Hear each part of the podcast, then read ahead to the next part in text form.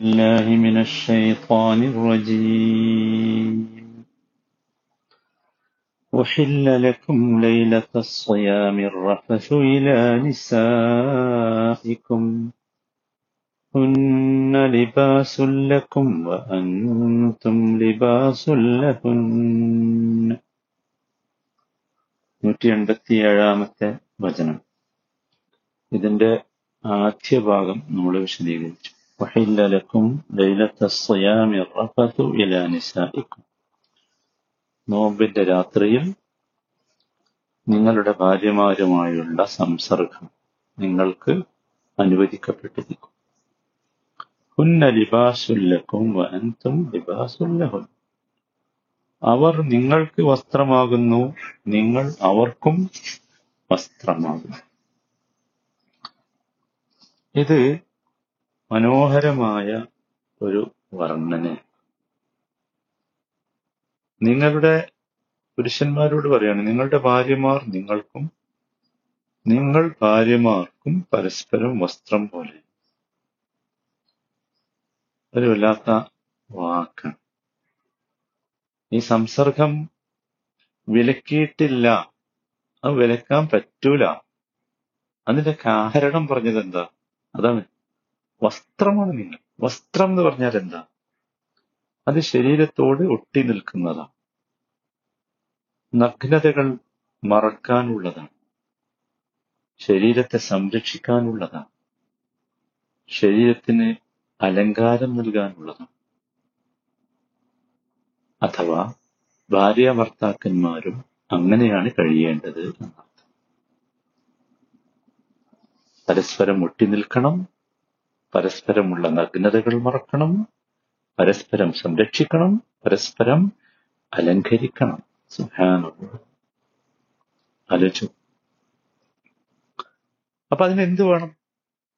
ചില പരസ്പരമുള്ള ചില ദൗർബല്യങ്ങൾ മറക്കേണ്ടി വരും. അല്ലേ?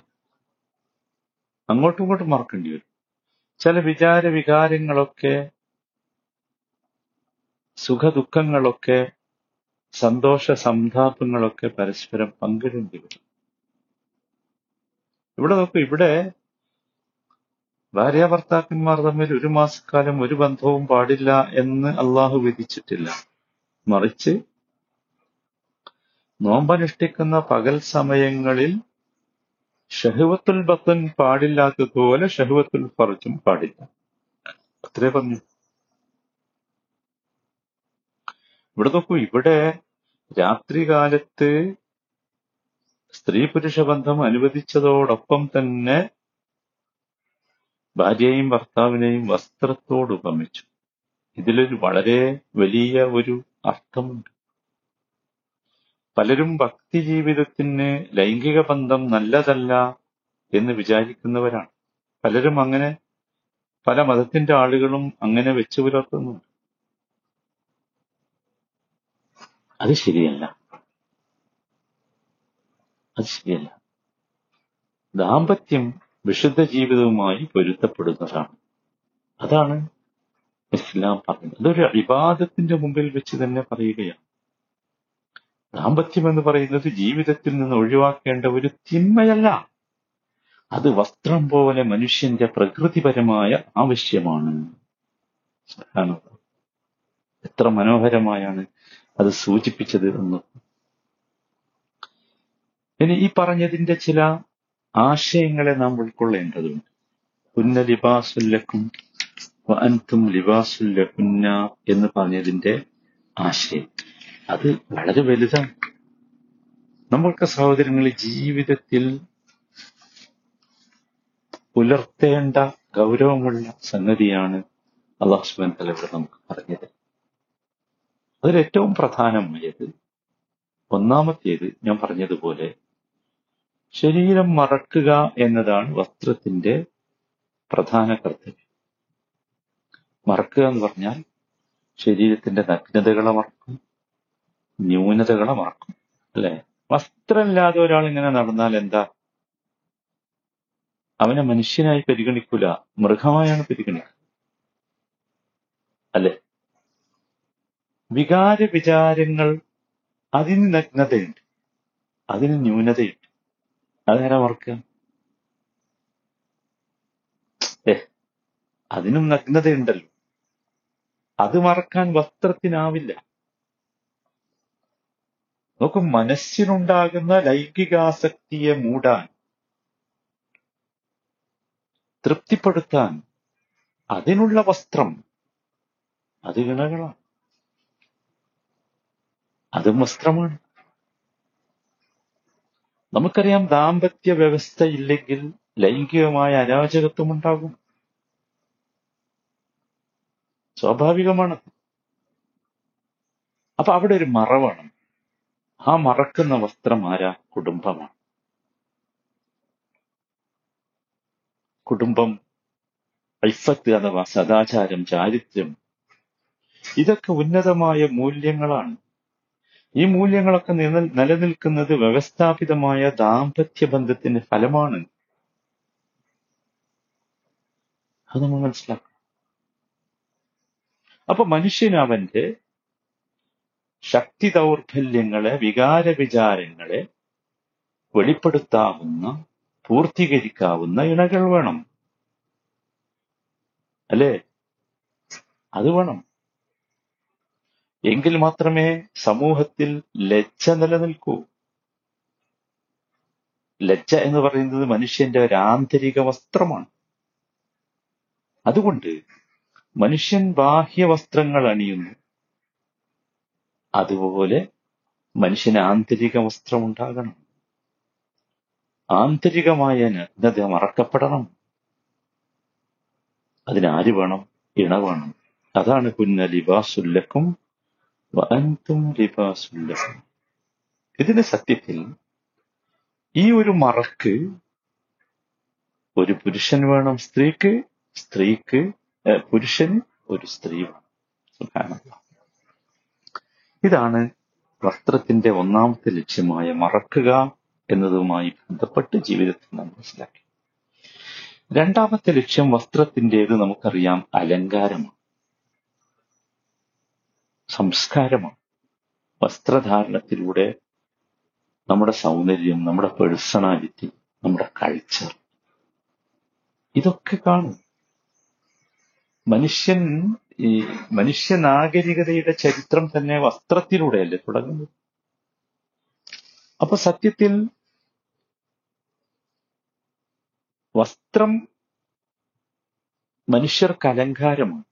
അതുപോലെ ഭർത്താവ് ഭാര്യയ്ക്കും ഭാര്യ ഭർത്താവിനും അലങ്കാരമാണ് അല്ലേ? രണ്ടാളും നടന്നു പോകുമ്പോൾ നമ്മൾ പറയൂലേ? മെയ്ഡ് ഫോർ ഈച്ച് അതർ എന്തൊരു മനോഹരമാണ് അതെന്ന് ആലോചിച്ചു. എന്തൊരു മനോഹരമാണത് എന്തൊരു സൗന്ദര്യമാണ് അവർ തമ്മിൽ അവരൊന്നിച്ചു പോകുന്നത് കാണുമ്പോൾ അല്ലേ? പുരുഷൻ സത്യത്തിൽ പുരുഷനിൽ കുടുംബസ്നേഹം സൗന്ദര്യബോധം അതുപോലെ തന്നെ സാമ്പത്തിക താല്പര്യം ധനം സമ്പാദിക്കണമെന്ന് താല്പര്യം ഇതൊക്കെ ഉടലെടുക്കുന്നത് എപ്പോഴാ? ഒരു സ്ത്രീയുമായി ബന്ധപ്പെടുമ്പോഴാണ്. വിവാഹ ജീവിതത്തിലൂടെ. പിന്നീട് ഒരുപാട് പ്രേരകങ്ങൾ ആ ജീവിതത്തെ പരിപോഷിപ്പിക്കും. സ്ത്രീയിൽ അണിഞ്ഞൊരുങ്ങാനുള്ള ത്വരയുണ്ടാകും. അതെവിടുന്ന് വന്നതാ? അത് കുടുംബബോധത്തല്ലേ സോഴ്സ് പുരുഷനെ ആകർഷിക്കണമെന്ന് ആഗ്രഹമല്ലേ? അന്വേഷണത്തിൽ. നോക്കൂ ഇത്തരത്തിലുള്ള ഒരു കാര്യം. പുരുഷനും സ്ത്രീയും പരസ്പരം പുരുഷനും അപ്രകാരം തന്നെയാണ്. പുരുഷനും ഒരു പേഴ്സണാലിറ്റിയോടുകൂടി ജീവിക്കണമെന്ന് തോന്നും. തന്റെ ഇണയെ തന്നിലേക്ക് ആകർഷിക്കണമെന്ന് തോന്നും. തന്റെ ഇണ തനിക്ക് അലങ്കാരമായി അനുഭവപ്പെടും. അല്ലെ? അപ്പൊ സത്യത്തിൽ ഈ ഈ ബന്ധം ഈ ബന്ധത്തിന്റെ അലങ്കാരം അവരിൽ മാത്രമല്ല മാനവകുലത്തിനാകമാനം അലങ്കാരമാണ്. മാനവകുലത്തിൽ സംസ്കാരമുണ്ടാകുന്നത് ഇഫത്തുണ്ടാകുന്നത് സദാചാരമുണ്ടാകുന്നതൊക്കെ ഇതിൽ നിന്ന്. ആ നിരക്കും അതെന്താണ്? അലങ്കാരം. ഇനി വസ്ത്രത്തിന്റെ മൂന്നാമത്തെ ലക്ഷ്യം നോക്കൂ. അത് ശരീരത്തെ ചൂടിൽ നിന്നും തണുപ്പിൽ നിന്നും മാലിന്യങ്ങൾ മാലിന്യങ്ങളിൽ നിന്നും ശത്രുക്കളിൽ നിന്നുമൊക്കെ സംരക്ഷിക്കൽ ഇത് തന്നെയല്ലേ ഭാര്യാഭർത്തൃധർമ്മം എന്ന് പറയുന്നത്? അല്ലേ? ഭർത്താവിന് ഭാര്യയും ഭാര്യയ്ക്ക് ഭർത്താവും. പൈശാചികമായ പ്രേരണകളിൽ നിന്ന് പ്രലോഭനങ്ങളിൽ നിന്ന് രക്ഷപ്പെടാനുള്ള പരിചയമല്ലേ പരസ്പരം? വസ്ത്രമല്ലേ? നിങ്ങൾ ആലോചിച്ചപ്പോ ഈ വസ്ത്രമല്ല നിൽക്ക. ഇല്ലെങ്കിലോ? എന്തായിരിക്കും അവസ്ഥ? ഈ വസ്ത്രമല്ല നിൽക്ക. ഭാര്യ ഭർത്താവ് എന്ന വസ്ത്രമില്ല. അപ്പൊ എന്താവും? ലജ്ജ ഉണ്ടാവില്ല എന്തു ചെയ്യാം? അതെ അതാണ് ഇവിടെ കുഞ്ഞ ലിബാസുല്ലക്കും അൻതും ലിബാസുല്ലഹുന്ന എന്ന് പറയും ഇത് ഇത്രയൊന്നും വിശദീകരിച്ചാൽ പോരാ വലിയ സംഗതിയാണ് വലിയ കാര്യമാണ്. വലിയ വിഷയമാണ്. എത്ര പറഞ്ഞാലും അവസാനിക്കാത്ത നമ്മളൊക്കെ ഓർക്കേണ്ടത് ആ ഒരു വാക്ക് ജീവിതത്തിൽ അള്ളാഹു സുബൻ തല എങ്ങനെയാണ് നമുക്ക് തന്നത്? നമ്മുടെ ഇണകളെ. ആണായാലും പെണ്ണായാലും ഓർക്കേണ്ടത് വസ്ത്രമായത്. അത് ഈ രീതിയിലൊക്കെ വസ്ത്രമാക്കി നിലനിർത്താൻ നമ്മൾ ശ്രമിക്കണം. അള്ളാഹു നൽകുന്നു